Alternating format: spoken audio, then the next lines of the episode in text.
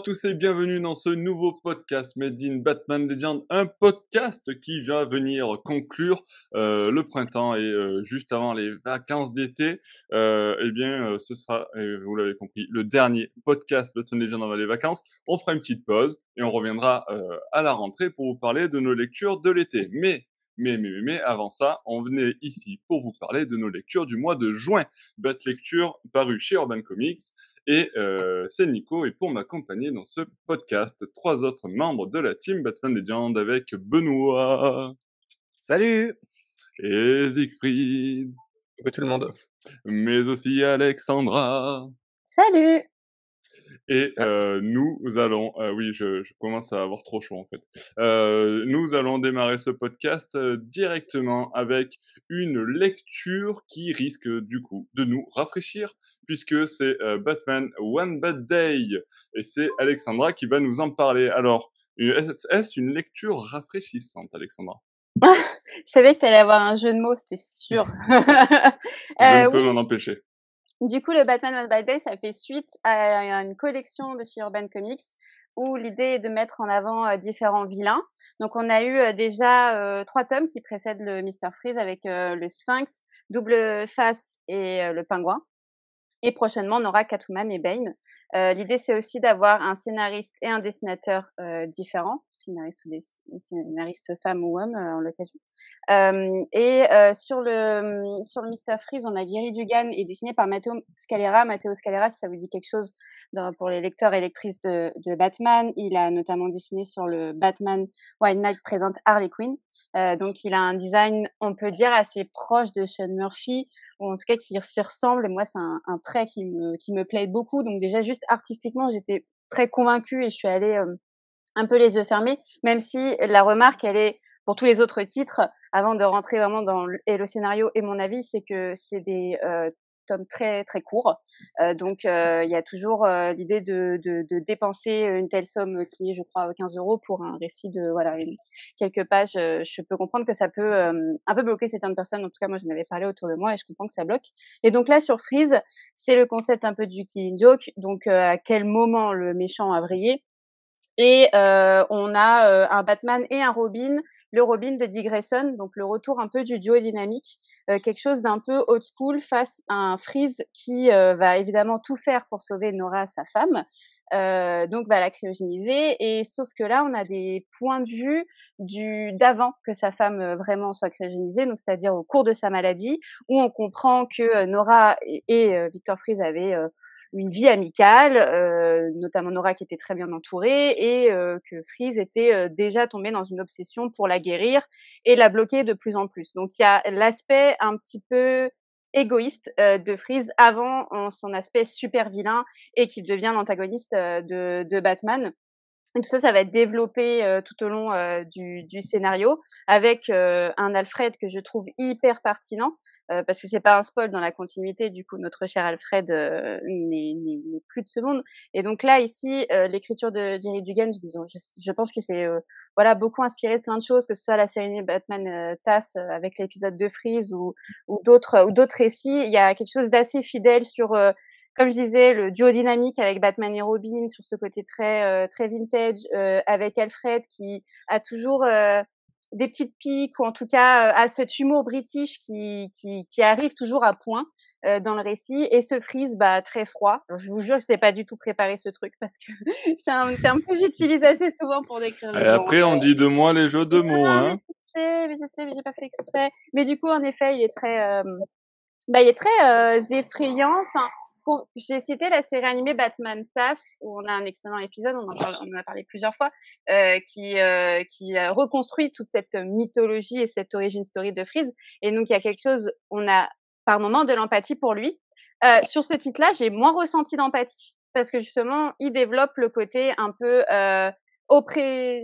le côté un peu, genre, oh, putain, j'ai pas envie de parler, parler mal français, mais l'oppression qu'il porte à Nora, en tout cas le l'aspect voilà dangereux qu'il a eu dans sa vie en, en, étant juste Victor Freeze et en devenant euh, Mr Freeze et une très belle conclusion que bon voilà j'ai vraiment passé un excellent moment par rapport à à d'autres titres du Batman One Bad Day, notamment, je trouve Double Face qui était bah, pas très bon. dommage pour Michael Tamaki que, que, que j'apprécie forcément beaucoup. Et surtout, je l'ai lu à la suite du Pingouin que je trouve aussi très excellent. Donc les, les deux apportent vraiment beaucoup de cachet à ces méchants-là. Donc oui, je suis j'ai passé une lecture rafraîchissante. Ah oui. Voilà, répondre à ta première question. ouais, et du coup, Benoît, c'est aussi ton, ton avis? Alors, de ce que dit Alexandra, j'ai l'impression que c'est euh, c'est intéressant, mais que ça n'apporte pas forcément beaucoup de nouveautés, au fin de compte. Euh, quel est ton avis, toi, sur le, le récit? Non, c'est vrai, au niveau de la nouveauté, pas tellement. Euh, c'est pas une impression vraiment de déjà vu, mais, mais un petit peu quand même. Moi, ça m'a fait penser, donc évidemment, je suis d'accord avec Alexandra avec la série Batman Taz, mais aussi ça m'a fait penser à un récit de Snyder, je crois, où on voit le, mmh, passé de, Freeze, où il pousse sa mère dans, un lac gelé, etc. On, sent le, psychopathe en fait qui, pouvait être avant de devenir vraiment dangereux. Donc ça m'a fait penser à ça. Après, c'est pas un mauvais récit. Je pense que, on va dire, avec le Sphinx, c'est un des meilleurs récits pour l'instant qu'on a sur, sur ce, cette série One Bad Day. Je me demande si je devais vraiment choisir entre le Sphinx et celui-là, lequel je prendrais. Peut-être celui-là, parce que vraiment, il fait nostalgique avec Batman Taz. Ouais, il est, il est pas mal. Il, il est pas mal. Ça se lit bien. Ça se lit bien, ça se lit bien. Est-ce que Siegfried, pour toi, ça se lit bien aussi ce, petit, euh... Ça se lit bien, oui. Je... Un peu pareil, je, je, le placerai juste après le Sphinx dans, dans les quatre One Bad Day qu'on a vu pour le moment. Pourquoi juste après? Parce que déjà, comme on l'a dit, c'est le celui des One Day qui apporte le moins au personnage. C'est-à-dire que tous les One Day étaient quand même soucieux, qu'on les aime ou pas, de raconter quelque chose de neuf sur le personnage. Alors que là, les trois quarts du récit, ben, ce sont des choses qu'on avait déjà vues dans l'épisode Heart of Ice, ou qu'on sait déjà, ou qu'on devine déjà sur Freeze. Et le reste, c'est un petit épisode à l'époque contemporaine, mais dont on se fiche en fait complètement. Donc, ça peut manquer effectivement de nouveautés. L'autre limite étant que on avait déjà dit que les One Bad Day avaient un problème dans leur concept parce que la plupart ne racontaient pas One Bad Day et là c'est de nouveau un, c'est de nouveau un peu le cas en fait. Le One Bad Day c'est ben, le jour où euh, Freeze a complètement euh, brillé euh, parce que euh, les parce qu'on l'a empêché de poursuivre ses recherches sur Nora. on imagine que c'est ça, mais c'est pas forcément très clair. Il n'y a pas un jour sur lequel on insiste tant que ça dans le récit. Donc finalement, c'est un peu évacué. Et c'est vrai que ça rend. Enfin, le, le quatrième de couverture de tous les tomes du One Bad Day dit ce récit complet est le digne héritier de Killing Joke auquel le concept de One Bad Day rend hommage. Bon, du coup, c'est un peu ironique quand on voit que, bah non, en fait, on raconte pas de One Bad Day et que dire que c'est à chaque fois le digne héritier de Killing Joke, ça fait un peu doucement sourire. Euh, faut pas, faut peut-être pas, faut peut-être pas pousser mémé dans les orties non plus, donc c'est un petit peu, un petit peu beaucoup. Euh, par contre, effectivement. Expression qui n'est plus utilisée depuis les années 2000.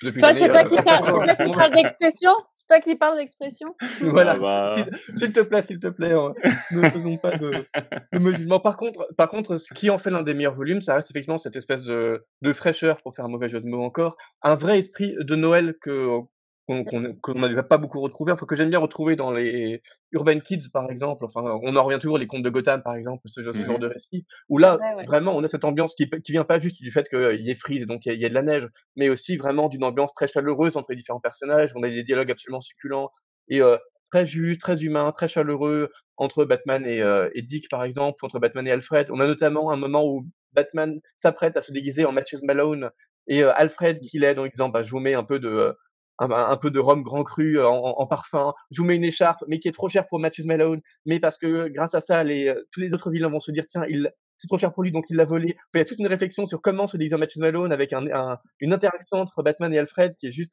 intelligente et délicieuse à la fois. Enfin, c'est et, même la conclusion euh, se rapportant à Freeze essaye vraiment de dégager une espèce de chaleur humaine qui, qui, qui, fait du bien voir parce que les autres volumes étaient beaucoup plus euh, beaucoup plus cyniques, beaucoup plus sombres. Là, on est vraiment dans une tonalité différente, donc qui colle aussi avec cette volonté de ne rien raconter de neuf parce que on est sur quelque chose de d'assez de, de, très balisé, mais de balisé pour euh, pour apporter quelque, pour apporter des sensations feel good et en ça, ça marche vraiment très bien.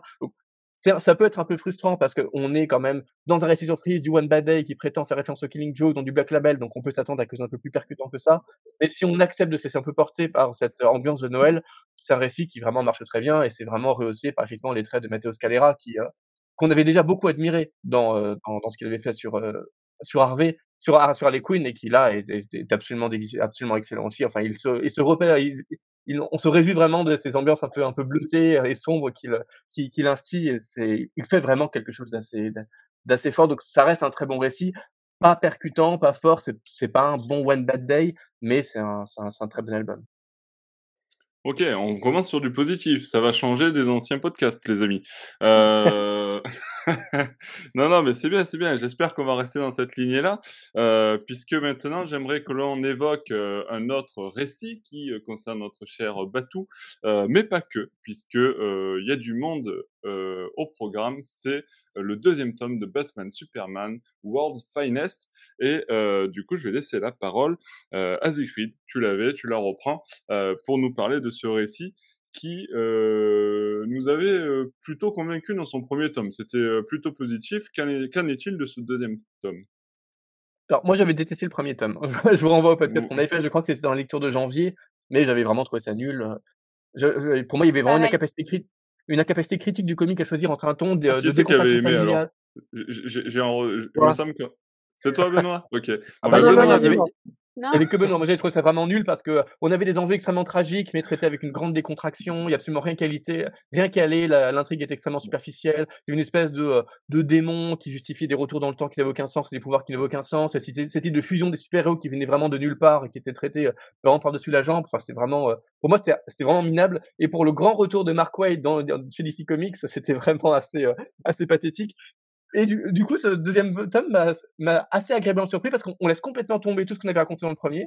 Parce que comme on sait, euh, il était question du, de ce démon, mais qu'en fait on va revoir dans Planète Lazarus, mais du coup là on raconte autre chose dans ce World's Finest, avec une histoire de euh, jeune homme qui vient d'une terre parallèle, qui est rappelle, enfin une vie parallèle qui rappelle un peu Superman.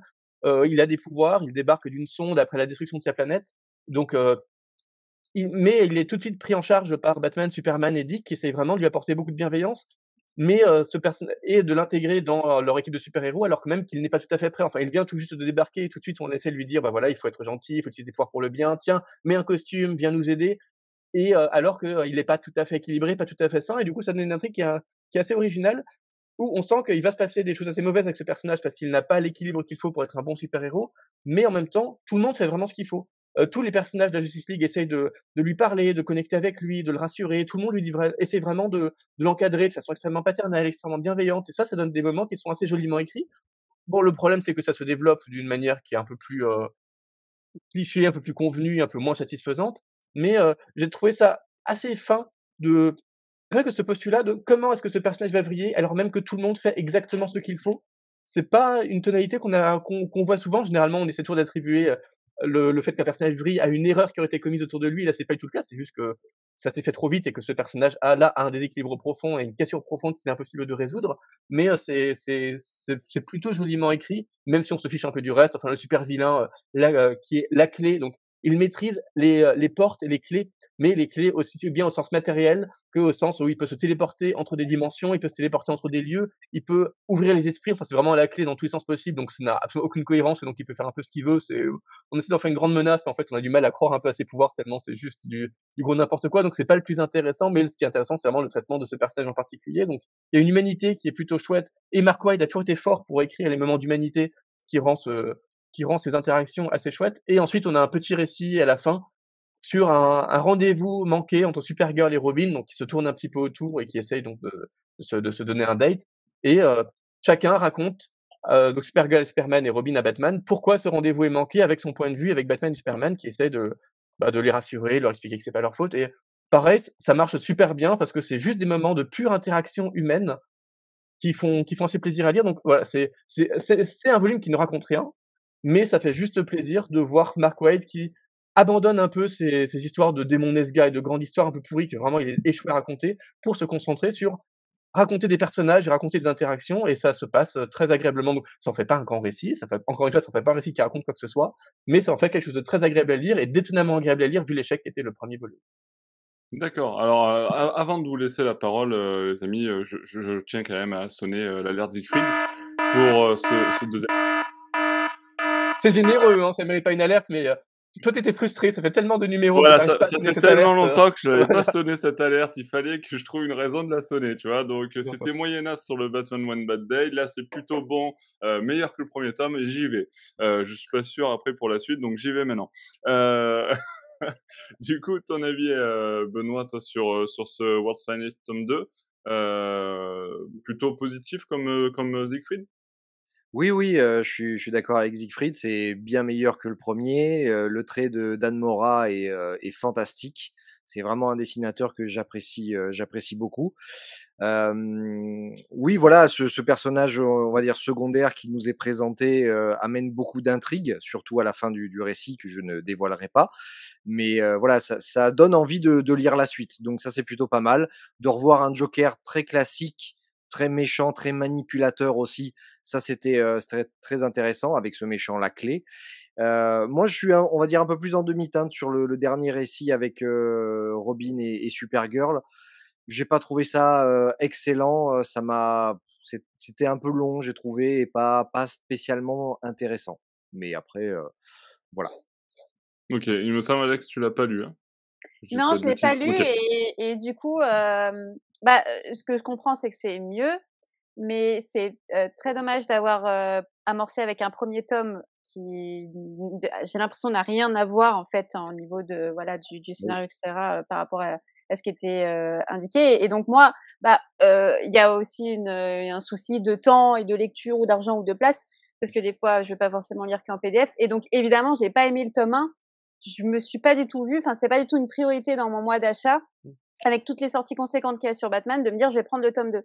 Et, euh, et donc oui, je peux pas le, peux pas le chroniquer parce que je l'ai pas lu, mais, je trouve ça vraiment euh, bah assez, euh, assez décevant et, assez frustrant parce que peut-être qu'il y en a d'autres comme moi qui n'ont pas aimé parce qu'il y avait un côté un peu bourrage d'action dans le premier. Enfin c'était vraiment too much et assez illisible et ben euh, un peu comme moi dans le sens bah je vais pas euh, je vais pas prendre la suite parce que ça va être euh, dans la même veine. Donc si à chaque fois tu vois ça change euh, d'ambiance tous les deux tomes c'est fatigant quoi.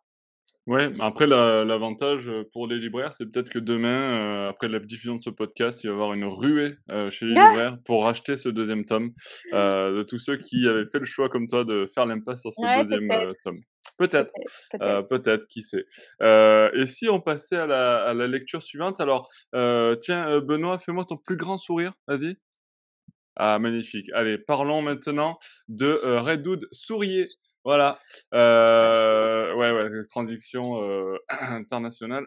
Et du coup, ce, ce, tome de Redwood Sourier qui, dans la, pour lequel on retrouve donc Chips Darsky, hein, qui travaille sur, sur Batman actuellement, qu'est-ce que ça donne? Euh, donc oui, c'est Chip Zarsky euh, sur Batman. Il l'a fait. En fait, ça a été publié dans les euh, Urban, enfin dans une collection euh, particulière aux États-Unis où c'était plusieurs récits dans un, dans des, dans des, dans des fascicules. Donc en fait, ça a été, ce récit a été extrait de ça. Donc c'est particulier d'ailleurs de, de, Urban de l'avoir de l'avoir sorti et de l'avoir mis dans un tome tout seul. Donc c'est l'histoire donc de Redwood hein, qui revient sur sur Gotham pour lutter contre une drogue qui s'appelle la joie, euh, si mes souvenirs sont bons. Les gouttes de joie. Les gouttes de joie. C'est ça. Et, euh, et on rappelle que la drogue, c'est mal. La drogue, c'est mal, effectivement. Et ça va être l'occasion pour lui de renouer, on va dire, les liens avec la Bat Family. Donc on sent que Chip Darsky, en fait, il se teste. Enfin, pour moi, il, il se teste un petit peu dans cet univers puisque ça a été écrit avant le, le run, euh, le, son run sur sur Batman. Euh, il se teste avec ça. Euh, avec ce héros urbain. Il, avance à petits pas pour bah, pour intégrer en fait l'univers, un peu ce qu'il avait fait aussi avec The Night. Je vous renvoie d'ailleurs au, podcast qu'on avait écrit, enfin qu'on avait fait là-dessus. Mais euh, après, est-ce que c'est un, récit euh, où on en a vraiment besoin? Euh, je je sais je sais pas vraiment. C'est euh, c'est simplement Redwood qui essaye voilà de revenir dans la Bat Family, de re, refaire des connexions avec euh, avec Batman et avec euh, notamment Barbara qu'on voit qu'on voit plusieurs fois dans le récit. C'est vraiment un truc père-fils, on va dire de, de l'abandon. Il y a une réconciliation. C'est ça, c'est c'est intéressant. Euh, J'essaye de le d'écrire un article avec une review dessus. J'ai un petit peu du mal à vraiment à, à vraiment sentir quoi écrire quoi écrire dessus en fait.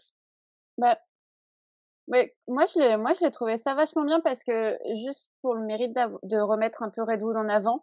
parce qu'on a peu de titres sur lui, on a beaucoup de lumière en ce moment avec Nightwing avec l'excellent run Infinite, mais Jason Todd est un peu parfois oublié et donc euh, bah, comme le freeze euh, je l'avais pas dit mais je pense que le Redwood il est super pour euh, à mettre dans les mains de personnes qui ne lisent peu de comics parce que au final tu as vraiment toute l'explication de qui est Redwood parce que tu aussi donc tu as, cette épopée que tu racontes très urbaine et donc ce, cette personne qui, qui qui a fabriqué les coups de joie, qui est similaire un petit peu au gaz euh, de la terreur de l'épouvantail, mmh. et donc il y a des références à ça.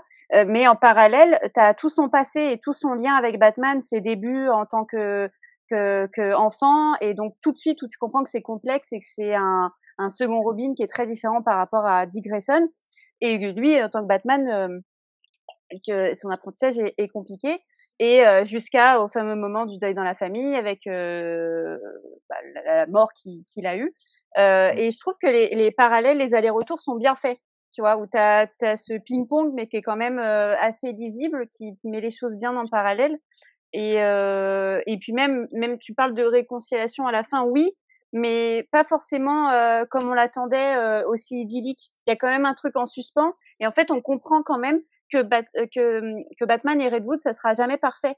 Euh, même si là ils ont à, collaborer ensemble euh, et qu'évidemment Batman l'aime. Ça, je trouve que de la part de Chibzerski, il y a des trucs qui, même l'utilisation de Barbara en tant qu'oracle, qui, reste toujours à l'affût à aider Batman et Redwood et qui est hyper centrale, notamment dans tous les Infinites. Enfin, j'ai vraiment passé un bon moment. C'est vrai que bon, nous en tant que lecteurs, on apprend pas, enfin nous en tant que lecteur assidu, pardon, on n'apprend pas grand chose, mais euh, mais il n'empêche que, bah, les, notamment les dessins d'Eddie Barrows, euh, je, je, les trouve, je les ai trouvés incroyablement beaux. Enfin, je trouve qu'il y a des planches vraiment, vraiment canon. Donc, j'ai passé autant un bon moment sur un scénario que sur les planches, quoi.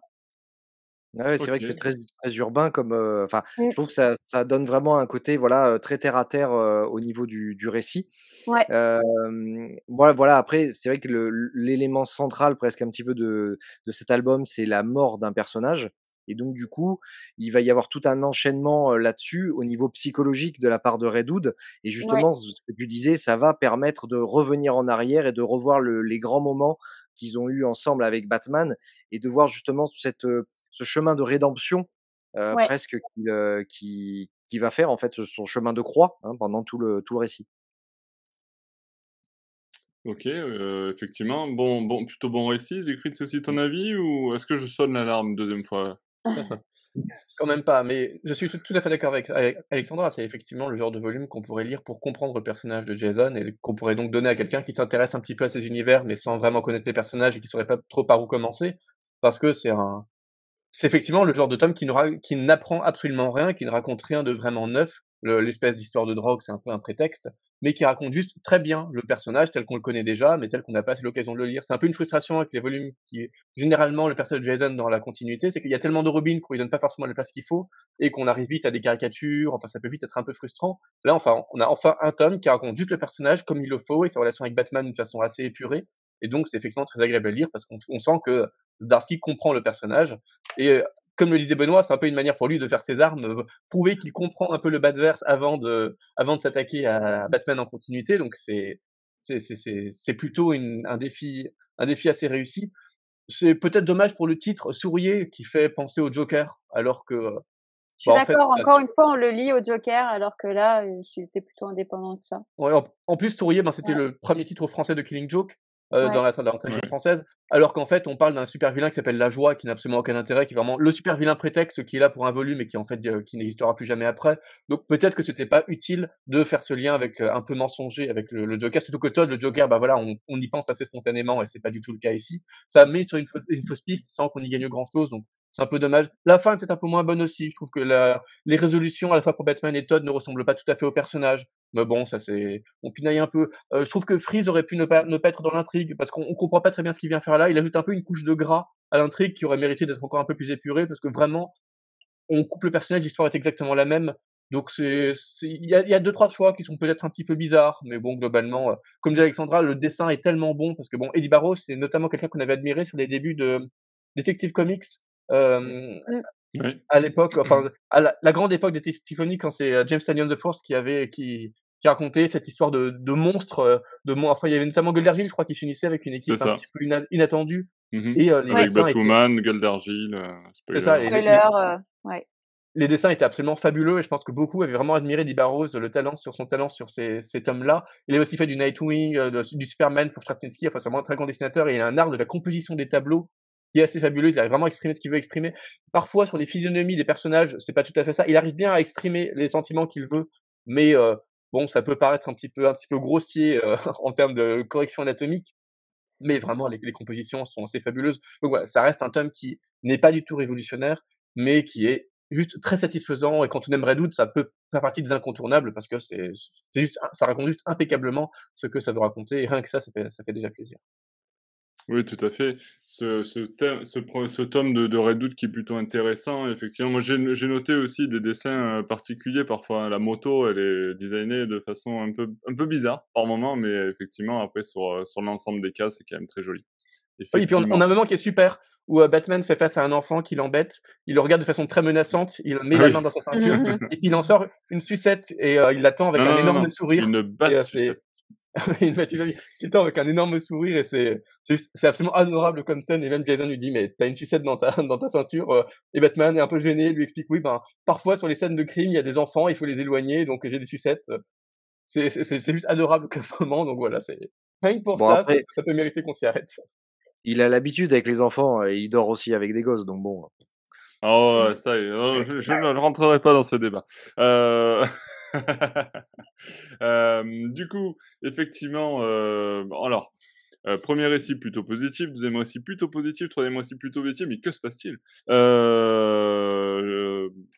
Allons-nous nous arrêter dans cet élan de positivité avec le prochain récit qui concerne, euh, alors on parle pas de Castorama, mais euh, faute d'un clou euh, par la Justice League.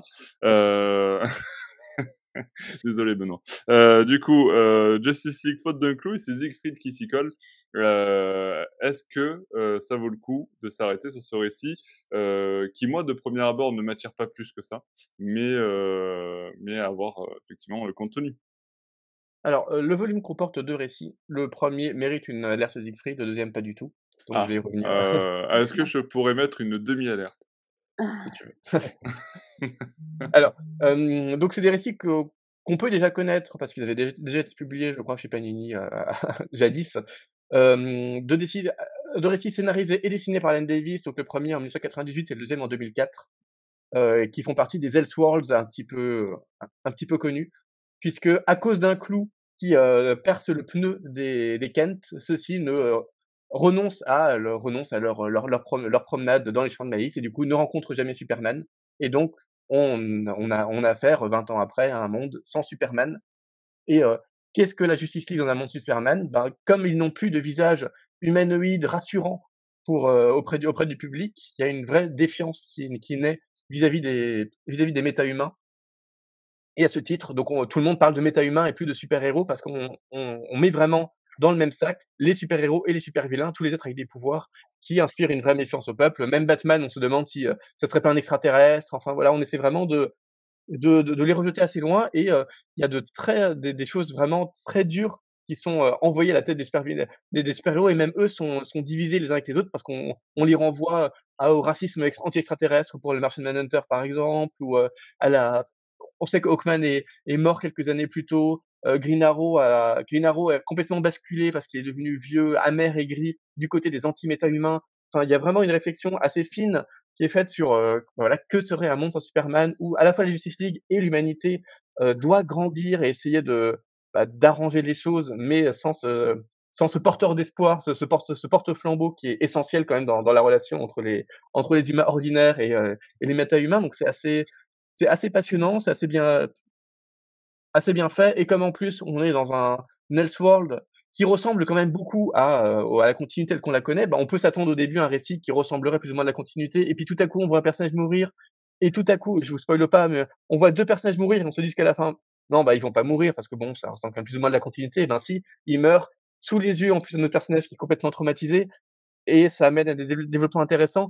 on a cette liberté qui est très intéressante de d'un auteur qui se saisit de World pour tuer des personnages, mais ça vient pas non plus au gros n'importe quoi de enfin comme on le voit dans les Vampires ou les D6 par exemple où euh, on a vraiment des scénaristes un peu gamins qui euh, ça y est j'ai un Elseworld donc je vais je vais tuer la moitié de la Justice dans mon premier tome euh, en, en, trois pages juste parce que j'ai le droit mais ça n'a aucun impact émotionnel parce que enfin là là on n'a pas affaire à un enfant gâté on a affaire à quelqu'un qui exploite ça de, vraiment avec le, le choc émotionnel que c'est supposé avoir au bon moment et ça, ça fait plaisir. On n'a plus l'habitude des, des, des, des, vraies menaces dans, dans les comics et euh, rien que ça, voilà, c'est vraiment très bien géré et c'est aussi parce qu'on est en, en 98 évidemment, mais avec un scénariste assez fin qui euh, et pour moi ça rappelle un peu ce qu'une crisis devrait être euh, et ce qu'on a ce, ce qu'on a complètement perdu avec le temps en fait parce qu'on est mmh tellement aujourd'hui dans des crises où où euh, tout, tout, est n'importe quoi que ce soit avec les métals que ce soit avec les euh, ou les crises là telles qu'on les a actuellement la dark crisis qu'on a qu'on a eu récemment encore enfin c'est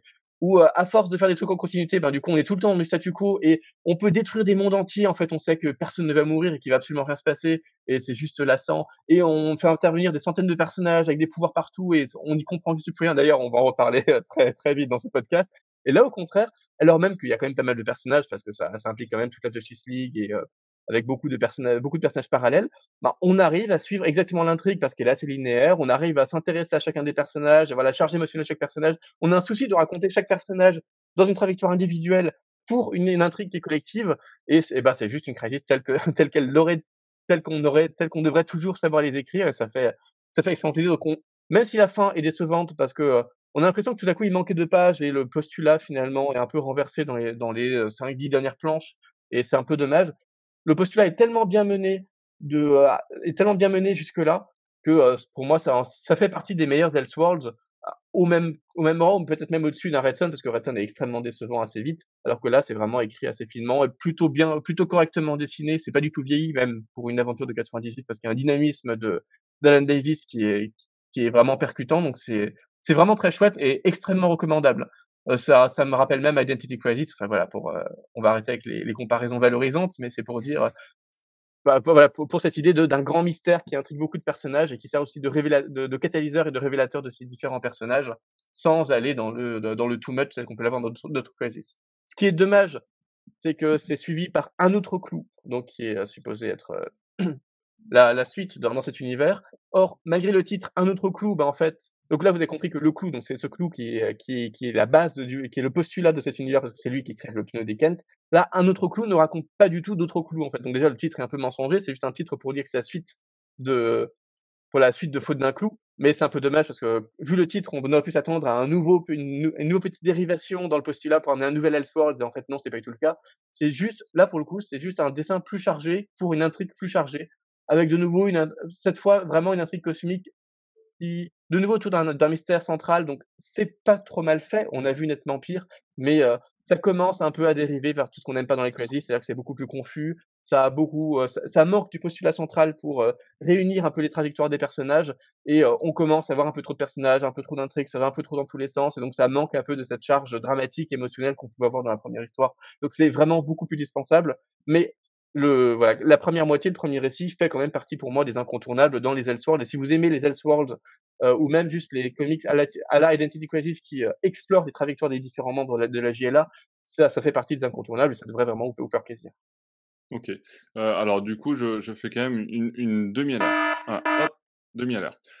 Pour ce demi très bon récit. après, ben, pour ceux qui veulent se le procurer, effectivement, il y a plus de 300 pages et ça vaut 30 euros. Donc, essayez de négocier peut-être avec votre libraire, récupérez que la première partie pour 15 euros. On sait jamais, ça peut peut-être marcher sur, des fins de, sur des fins de stock ou, ou autre, je ne sais pas.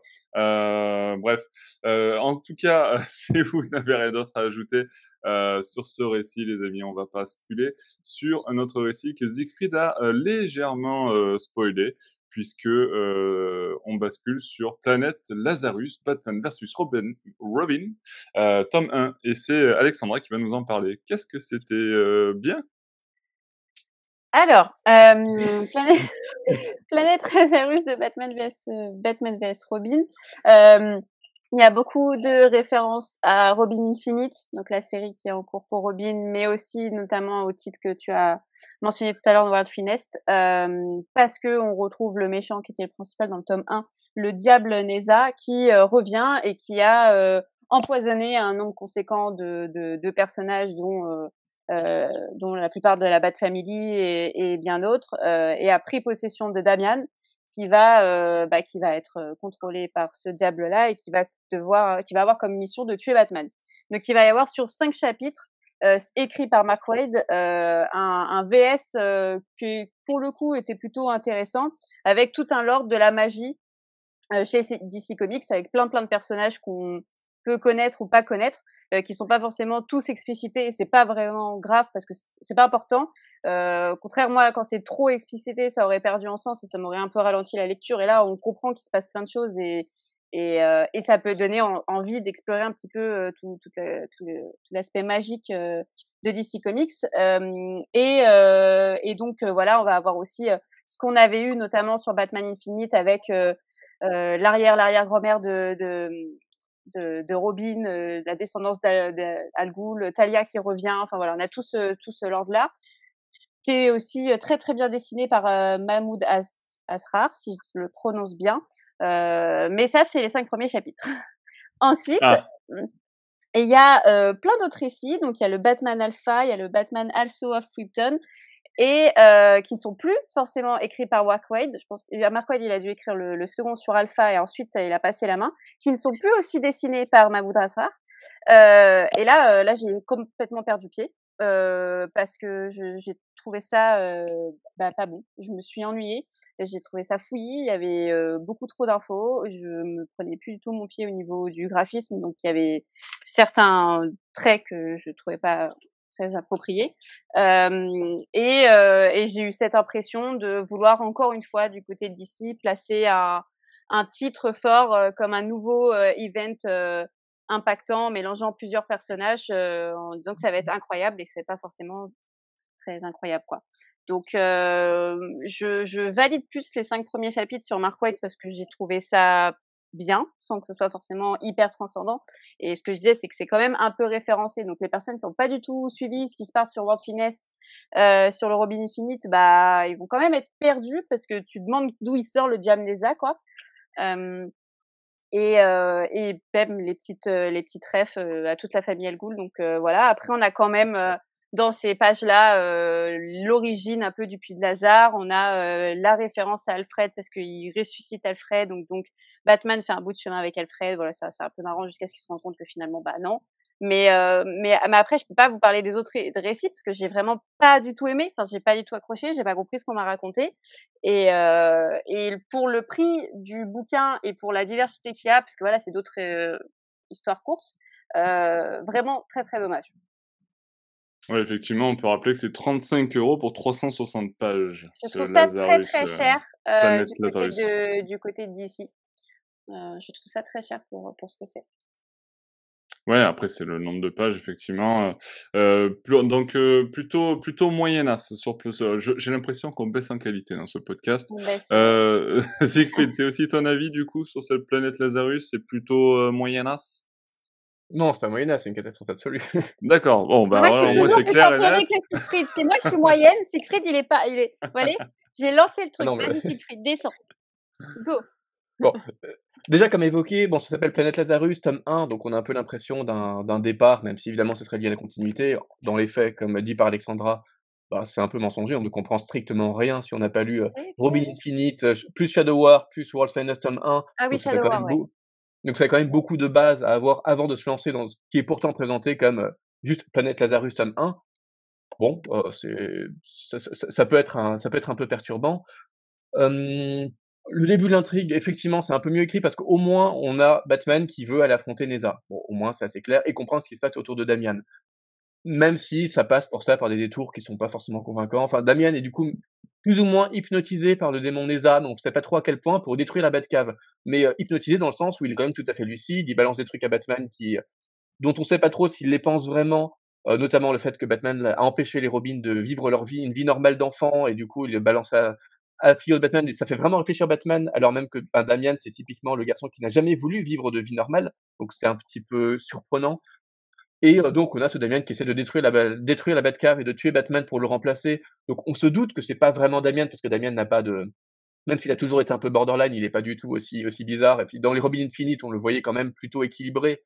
Donc on ne sait pas trop pourquoi Batman est perturbé de voir Batman, de voir Damien comme ça, alors même qu'on voit que Damien n'est pas dans un état vraiment naturel. Et ça mélange énormément de choses qui sont un peu étranges. En fait, Damien cède par exemple de euh, Tim Hunter. Euh, Tim Hunter, c'était le euh, proto Harry Potter qui apparaissait dans les Books of Magic de Gaiman dans, les collections Vertigo. Donc d'ailleurs, il y a eu toute, une polémique sur est-ce que J.K. Rowling a copié Tim Hunter pour, créer Harry Potter. Donc pourquoi ce lien avec une série Vertigo, surtout pour un personnage de magicien qui en fait apparaît à peine? Euh, Puis on voit les Abel et Cain qui sont les deux personnages dans, dans, le, dans les Sandman aussi de Neil Gaiman, dans Vertigo. Donc on sent une manière de Enfin, on sait que l'univers de Vertigo a été plus ou moins inséré dans l'univers de, le canon DC Comics, mais là c'est vraiment une manière de reprendre les personnages, les mettre au forceps dans des histoires de Robin, alors que on n'a pas du tout besoin d'Abel et on n'a pas besoin de, besoin de l'histoire sera exactement la même sans l'insertion de ces personnages-là. Donc ça rajoute des pages pour pas grand-chose. Il y a même toute une espèce de tunnel, on a peut-être, je sais pas, une quarantaine, une cinquantaine de pages où Batman traverse juste des illusions les unes après les autres, où on a l'impression que c'est Damien qui essaie de raconter à Batman ce qui se passe, mais en passant par des illusions où Batman traverse, euh, euh, enfin, euh, traverse une série d'illusions qui sont plus ou moins où il rencontre voilà Abel, Abel Karen Sandman et une tonne d'autres personnages, dans une tonne d'intrigues, mais en fait tout ça c'est juste une illusion. Enfin, c'est extrêmement euh, vaseux, un peu flou, un peu inefficace, un peu un peu étrange. Bon, ma foi, tout à coup effectivement on a le retour d'Alfred, mais un Alfred qui semble à la fois se souvenir de tout comme s'il venait de mourir, mais qui en même temps a oublié plein de choses. Par exemple, il n'arrête pas d'être surpris par, enfin, il voyage avec Batman, mais il, il, ne reconnaît pas trop Zatanna, par exemple. Il y a plein de personnages qu'il est supposé connaître, mais qu'il ne reconnaît pas. Du coup, quel est le concept avec cet Alfred qui connaît des choses mais qui n'en connaît pas d'autres qu'il est supposé connaître? Est-ce que c'est euh, enfin du coup on se dit mais enfin il y a une disons qu'il y a une impertinence dans le concept soit c'est vraiment Alfred et du coup il se souvient de tout soit c'est pas c'est c'est pas c'est pas Alfred parce que ça serait une espèce d'illusion mais du coup il est supposé se souvenir de rien ne, rien connaître de tout ça. Enfin c'est assez impertinent effectivement la, manière dont c'est cette histoire se conclut ne donne pas vraiment de sens à toutes ces petites incohérences. On découvre aussi la mère donc de Raz, de Razel Ghul qui est une méchante mais qui n'a absolument aucune personnalité. Enfin, c'est, on sent vraiment le Mark White qui essaie de, de, de créer du lore, mais est-ce qu'on avait vraiment besoin de connaître l'origine des puits de Lazare? Suis pas vraiment sûr. Donc apparemment, des puits de Lazare, c'est à partir d'un élixir chinois de résurrection qui aurait justement été créé pour le diable Neza.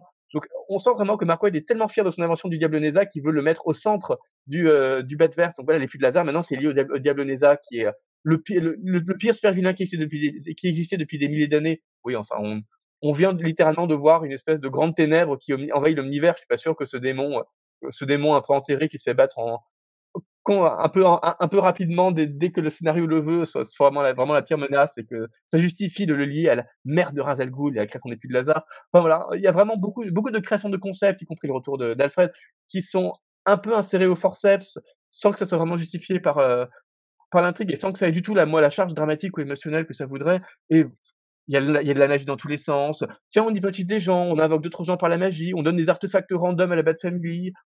Batman va du coup affronter la Bat Family qui est hypnotisée.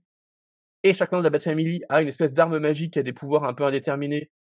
Bon, il faut savoir, soit il affronte les membres de la Bat Family, soit il affronte des créatures avec des pouvoirs magiques, mais mélanger un peu les deux, ça réduit ça, ça réduit l'impact euh, de, de, de, de, de, ces bagarres, c'est un, un, un, peu étrange c'est vraiment une intrigue qui se perd un peu dans, qui, se perd dans tous les sens, tout en, en prétendant avoir une intrigue trainer, parce que c'est Batman qui veut juste retrouver Neza, mais qui euh, perd son temps sur des dizaines de pages sans avoir rien à raconter. C'est vraiment, c'est, c'est, c'est vraiment, c'est vraiment un petit peu triste.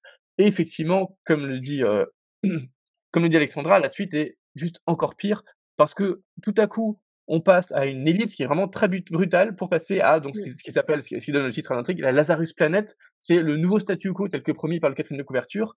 Et cette Lazarus Planet, mince, on sait pas trop ce que c'est le concept en fait. C'est un monde où la magie fonctionne bizarrement.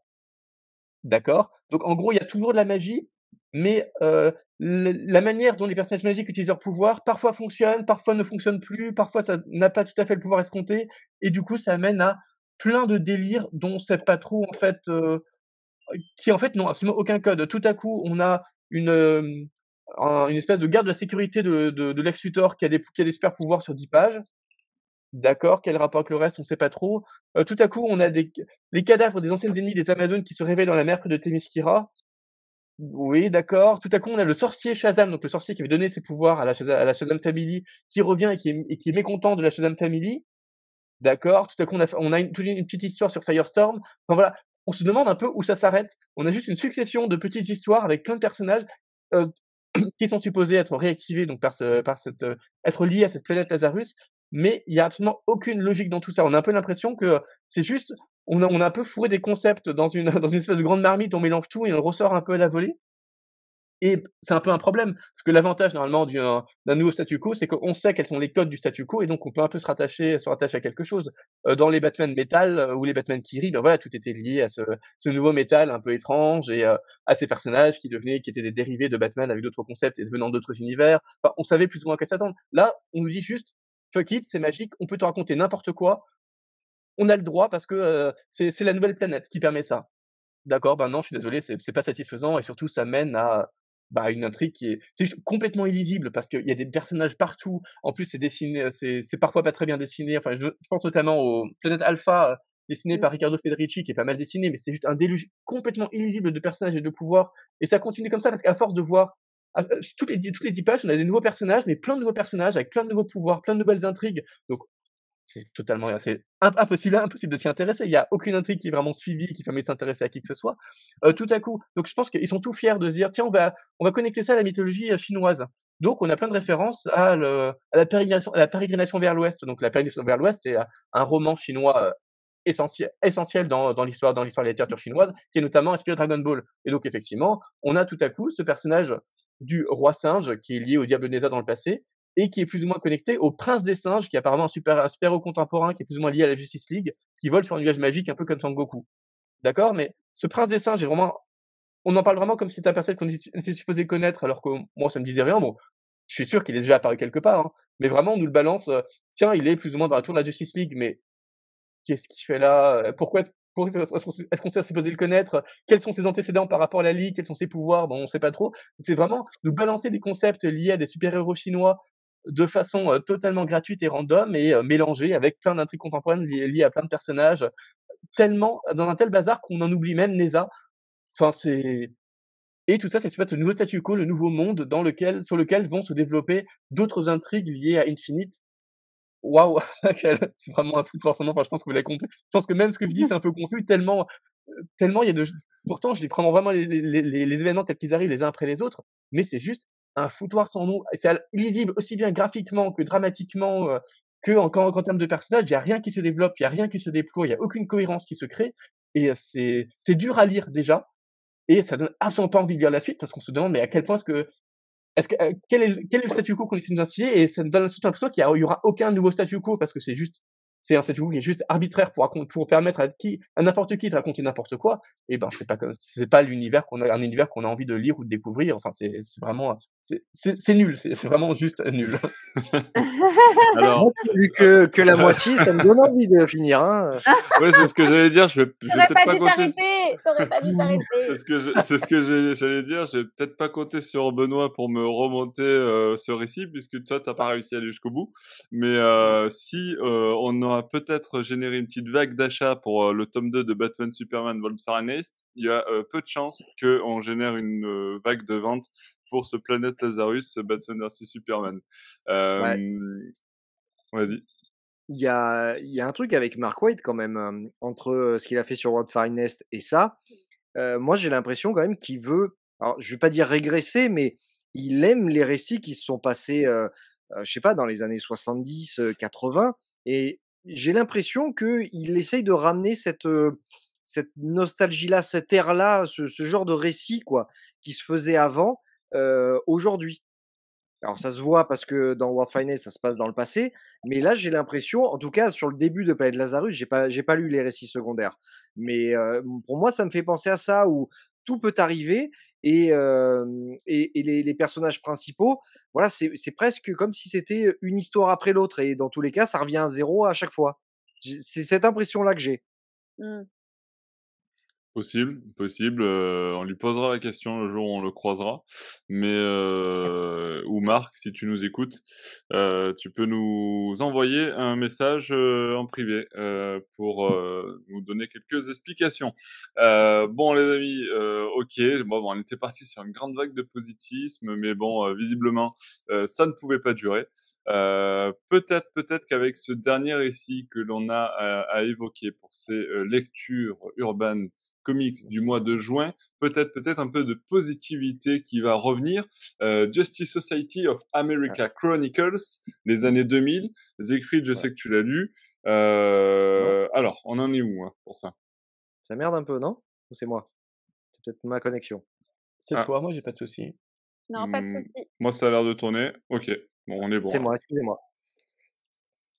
Euh, donc c'est GSA Chronicles, c'est plutôt intéressant. Je vais euh, pas survoler assez vite parce qu'en fait le lien avec Batman est rel- relativement ténu, puisque comme indiqué par le titre, on parle de la Justice Society of America, qui est donc la, la proto-ligue de justice dans laquelle Batman n'intervient pas, même si euh, évidemment il y aura une espèce de, de grosse aventure qui va lier JSA et GLA dans la grande tradition des, des retours dans le temps qui permettent aux deux équipes de se rencontrer, qui est une tradition qui remonte aux années, aux années 50.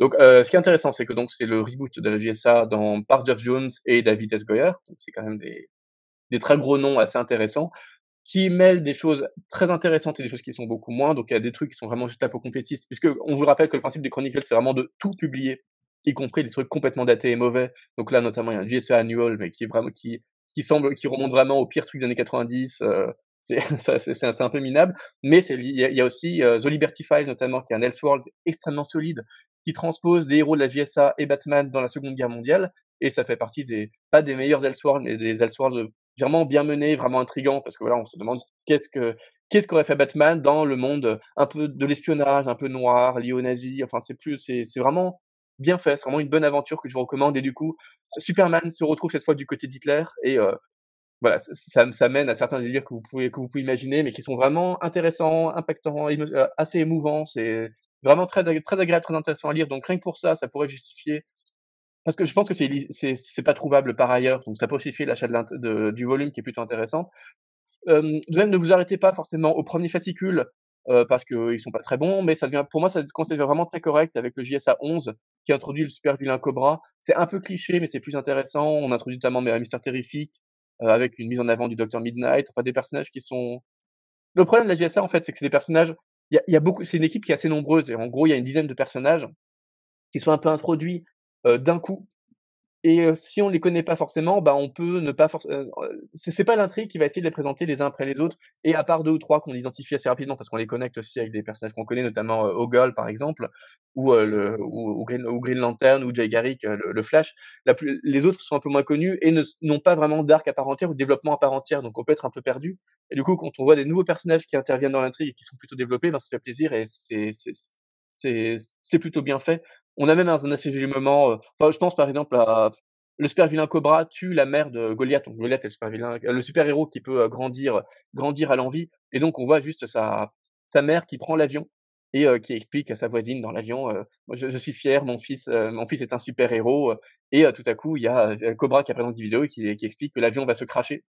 Et euh, la, la, la mère de Goliath est juste interdite. Elle se dit maintenant c'est pas possible, je peux pas mourir. Mon fils est un super héros. Et l'avion explose et waouh. Enfin c'est vraiment super fort que juste en, deux planches ça, ça met vraiment dans, le bain. Et c'est là qu'on se dit que les, spéro- les, les auteurs sont pas toujours aussi inspirés, mais quand ils sont inspirés, ça donne vraiment des choses assez fortes.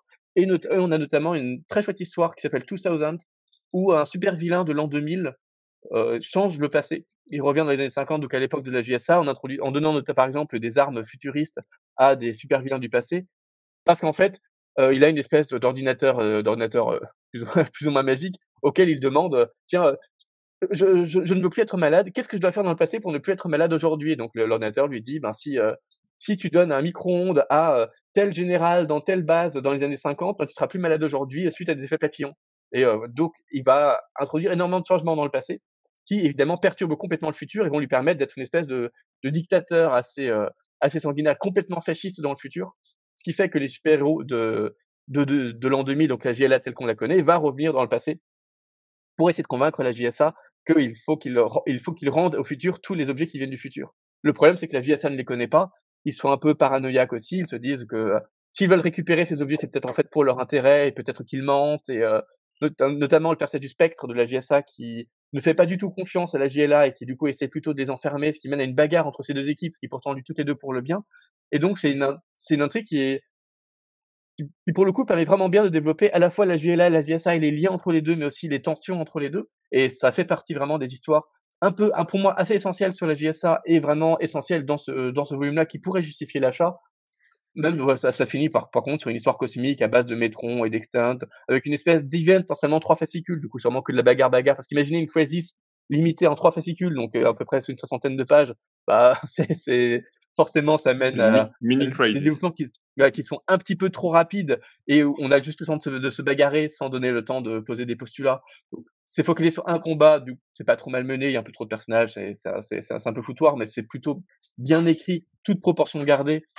Donc voilà, c'est c'est pas un volume, ça c'est pas un volume qui est absolument indispensable. Il contient pas de récits qu'il faudrait absolument lire, mais pour les complétistes, ça contient quand même des choses assez, essentielles. Et même si vous ne vous intéressez pas forcément à la JSA, parce que on peut pas dire que la JSA soit des personnages qui soient vraiment très connus ou beaucoup mis en valeur dans les comics, euh, dans les comics récents, qui aient vraiment eu droit à beaucoup de, de récits essentiels, on retrouve quand même des choses qui sont extrêmement fortes, notamment comme je disais, ce Liberty File avec cette telle sorte dans la Seconde Guerre mondiale, ou cette histoire des 2000, 2000 qui permet vraiment de, de bien tresser les relations entre la JLA et la JSA. Donc il y a des choses qui peuvent être très agréables à lire. Donc, je vous dis pas de vous jeter dessus, mais c'est pas non plus du tout à fuir pour la peste. Si vous avez les moyens et que vous êtes intéressé par les récits solides, ça, ça, peut trouver tout à fait sa place dans une bonne, dans une bonne bibliothèque. Ok, euh, bah, tiens Benoît, euh, Alex, euh, c'est des ce type d'ouvrage consacré donc à la JSA et notamment dans ce format Chronicle, c'est quelque chose qui peut vous intéresser ou pas du tout? Vas-y, Alex. non, je sentais Benoît pas du tout motivé, donc je vais prendre la parole. euh, oui, oui, bah, ils avaient de toute façon sorti des Batman, voilà, sur les Superman, les Flash notamment. Euh, je trouve que c'est intéressant. Moi, j'aime bien. Euh, moi, je suis, enfin, par rapport à d'autres personnes, je considère que je suis arrivée sur le comics entre guillemets sur le tard. Donc, il y a des récits fondateurs euh, que j'ai pas lus. Euh, et je trouve que les éditions, on parle souvent des fois d'éditions d'Urban, c'est pas forcément euh, euh, ce qu'il faut euh, là est intéressante avec les couvertures souples, etc. Donc euh, moi, ça m'a. Après sur la Justice Society of America, plus précisément, pas trop. Euh, mais bon, Siegfried m'a donné plus ou moins envie. Mais, euh, mais par exemple, sur Flash, tu vois, moi, ça m'a beaucoup intéressé parce que, euh, bah voilà, il y a eu Flashpoint et je pense qu'il y a un peu un, un, un mépris sur ce personnage-là. On n'essaye pas vraiment de le comprendre. J'en attends un sur Green Lantern, enfin, tu vois, sur des personnages un peu forts qui manque un peu euh, dans les continuités. Euh, ça m'intéresse beaucoup. Ouais, J'aime beaucoup ce type de projet. Euh, moi, en fait, je suis, enfin, la, Justice Society of America, c'est vrai qu'elle est très secondaire dans pas mal, dans beaucoup de récits. Ils apparaissent un peu comme ça. Ils étaient plus ou moins, enfin, ils étaient bien développés, mais une autre version d'eux dans Earth 2, qui était, qui était vraiment bien. Et oui, j'ai envie de, de, lire ça parce que, en fait, Siegfried m'a donné envie de lire ça parce que je sais qu'il y a beaucoup de, de, de, de, récits avec de la magie, avec des démons et, voilà, j'ai bien envie de découvrir cette, cette équipe. Voilà, pour, pour changer un peu de la GLA classique. D'accord. Euh, ok, ok, ok, les amis. Euh, du coup, ben, vous avez euh, un petit aperçu de toutes les lectures Batman parues chez Urban pour le mois de juin. Euh, merci Benoît, merci Siegfried, merci Alex pour votre participation à ce podcast, comme d'habitude. Euh, on a on a trouvé euh, quand même pas mal de positivité dans ce podcast et c'est plutôt cool. J'espère qu'à notre retour de vacances, on en aura autant, si ce n'est plus. Et euh, merci du coup à tous ceux qui ont eu le courage de nous écouter jusqu'ici. N'hésitez pas à laisser vous aussi vos avis sur les lectures de mois de juin euh, dans les commentaires si vous êtes sur YouTube ou euh, sur batmanlegend.com ou encore sur nos réseaux sociaux. Vous en avez l'habitude maintenant. Et euh, comme d'habitude, eh bien, on se retrouve très bientôt pour de nouvelles aventures de Batman. Ciao, ciao, ciao. Salut.